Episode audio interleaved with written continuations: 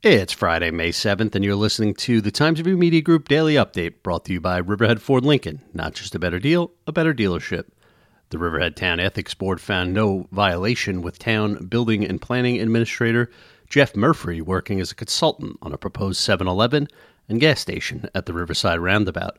Vince Taldone, the president of the Flanders Riverside Northampton Community Association, which opposes the project, filed the ethics complaint April 6 with Riverhead Town. Mr. Taldone said he received a copy of the Ethics Board's written decision Thursday morning. The Ethics Board's ruling is confidential, but are sent to the person bringing the complaint and the person who is the subject of the complaint, according to Eric Howard, the town's deputy attorney assigned to the Ethics Board. Mr. Howard said those people are free to release the decision from that point. According to the ruling, Mr. Murphy told the Ethics Board that all work performed on behalf of the developer is done outside of the hours during which he is engaged in duties arising from his employment by the town of Riverhead. Mr. Murphy said he uses his home address, personal cell phone, and personal equipment to complete all work in connection with the private work. After more than a year in isolation, seniors across the North Fork will soon be able to begin socializing with their peers again at the Southold Town Senior Center in Mattituck. Senior Center Director Karen McLaughlin announced plans to reopen the facility with safeguards against COVID 19 in place at a work session Tuesday morning.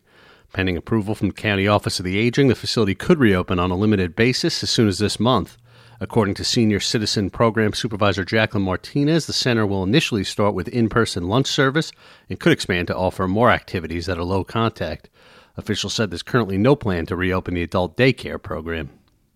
An annual downtown Riverhead tradition will return in late summer. The Community Mosaic Street Painting Festival, hosted by East End Arts, is now scheduled for Labor Day weekend after originally being scheduled for Memorial Day weekend. The site formerly occupied by Blue Duck Cafe on East Main Street in Riverhead is now slated to become Antigua Cafe. The business will be owned and operated by Mary Ellis Nunez, whose family also runs the Village Delicatessen on East Main Street, along with other East End restaurants and delis. The proposed cafe would occupy part of a three store complex called Miramax. Currently, two of the building's storefronts are vacant, with only a Ralph's still active. Expect mostly sunny skies today with a high temperature of about 62 degrees, according to the National Weather Service. The low tonight will be around 44. I'm Grant Parpan, and that's our update for Friday.